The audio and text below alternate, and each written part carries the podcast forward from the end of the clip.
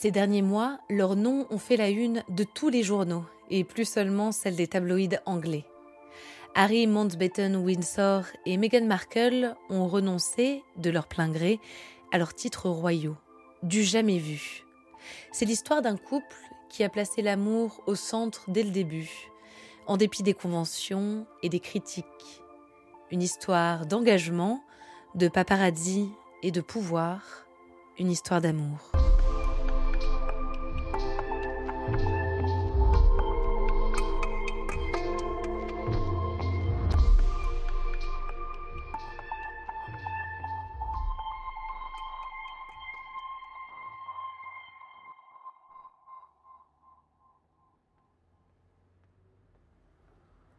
2016, Londres. Nous sommes au début du mois de juillet.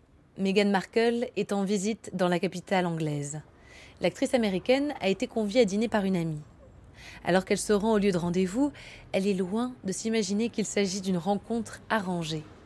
Son amie est secrètement persuadée qu'elle a trouvé l'homme qui lui conviendrait. Arrivée sur place, Meghan salue les convives. Des jeunes gens, tous beaux, riches, parfois célèbres mais l'un d'entre eux est plus prestigieux que les autres. Meghan n'est pas une femme superficielle, mais elle ne peut s'empêcher de tressaillir quand elle comprend qui sera son voisin de table. Il s'agit d'Harry Mountbatten Windsor, duc de Sussex, prince du Royaume-Uni. Une fois la surprise dissipée, le courant passe immédiatement.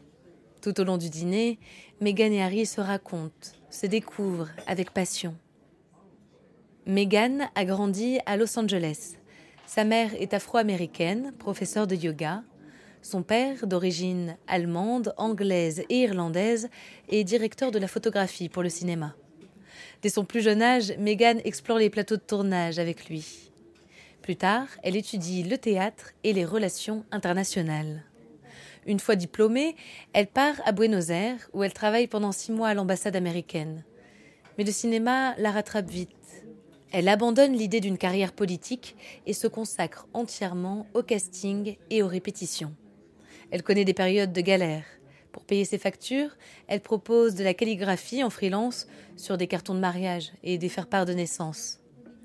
Puis finalement, Meghan obtient son premier rôle majeur dans la série Suits. Elle incarne Rachel Zane, une auxiliaire juridique. Harry est de trois ans son cadet. Il n'a jamais entendu parler d'elle. Meghan, elle, connaît déjà quelques bribes de son parcours à lui. Pas grand-chose, comme tout le monde. La disparition de sa mère, Diana, quand il avait 13 ans. Ses frasques adolescentes, relayées dans les tabloïds du monde entier. Sa carrière militaire, en Afghanistan notamment, et son engagement, plus récent, auprès de soldats handicapés. Dès cette première rencontre, Harry et Meghan veulent dépasser le récit des grandes lignes. Ils veulent se connaître réellement. Parce que je viens des États-Unis, je n'ai pas grandi avec la même connaissance de la famille royale. Maintenant, je comprends clairement qu'elle suscite un intérêt général. Je ne savais pas grand-chose de lui. La seule chose que j'ai demandé à mon ami qui nous avait présenté, c'est est-ce qu'il est gentil? Parce que s'il ne l'avait pas été, ça n'aurait pas eu de sens. Um, on est allé boire un verre ensemble et je crois que très rapidement, on s'est dit, qu'est-ce que tu fais demain on s'est dit, OK, agenda. Il faut qu'on sorte nos agendas et qu'on trouve un moyen de se voir. Car je partais en Afrique pendant un mois, Megan travaillait. Il fallait trouver un créneau.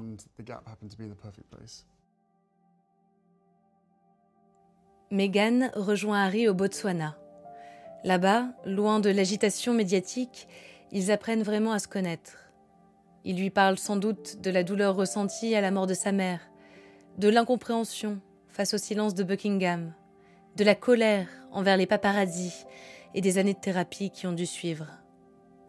Elle lui raconte peut-être son mariage déçu avec le producteur télé Trevor Engelson, ses relations compliquées avec son père, ses engagements féministes depuis son plus jeune âge. Ils tombent amoureux et entament une relation à distance. Leur couple est encore secret aux yeux du monde, mais Harry tente de prévenir Meghan sur ce qui les attend.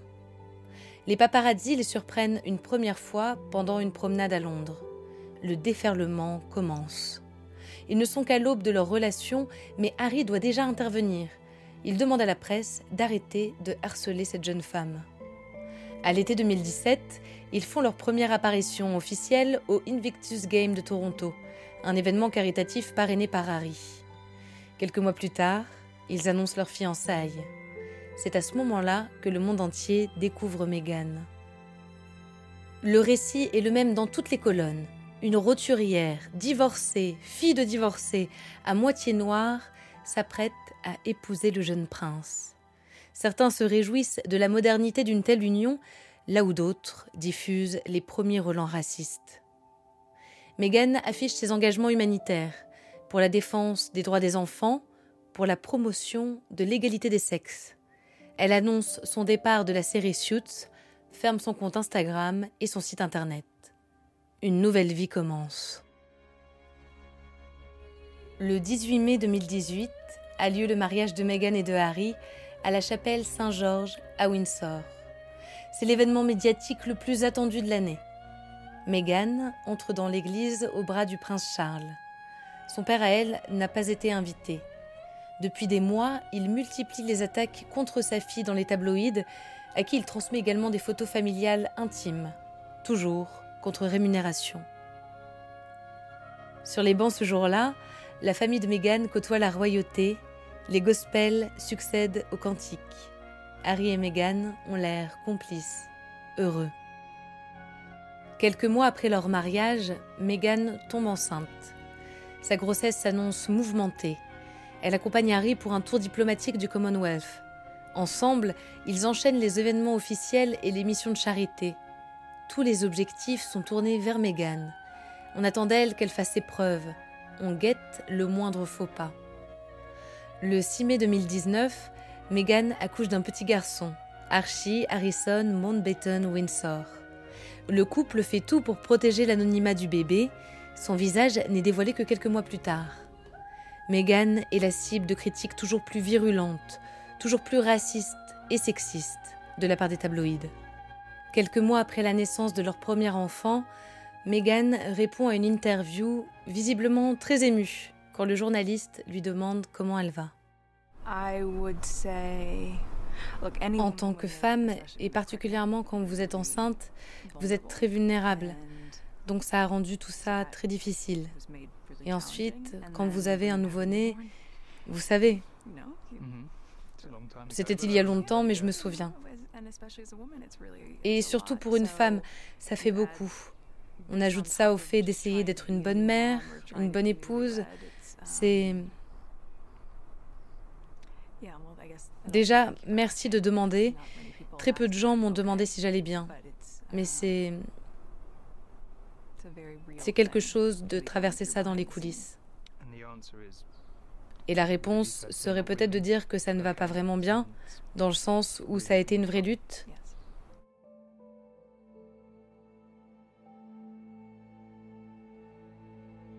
Certains verront dans cet échange un signe avant-coureur de ce qui arrivera par la suite.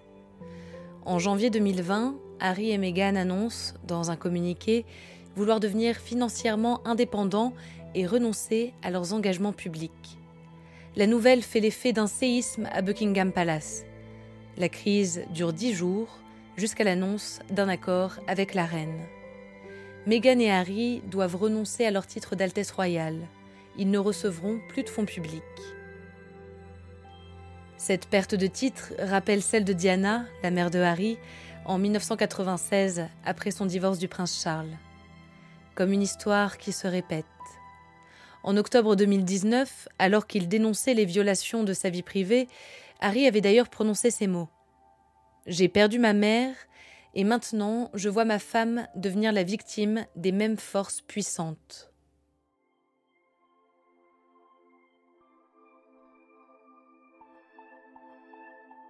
Aujourd'hui, Meghan, Harry et Archie imaginent leur futur au Canada, près de Vancouver. Personne ne sait encore comment ils vivront leur vie désormais. Il n'est pas chose aisée de tourner le dos à la royauté. C'est un pari sur l'avenir, celui de faire de leur couple leur unique boussole et de leur nouvelle famille le centre de leurs préoccupations. Est-ce que cela suffira à tenir les médias à distance? L'avenir nous le dira.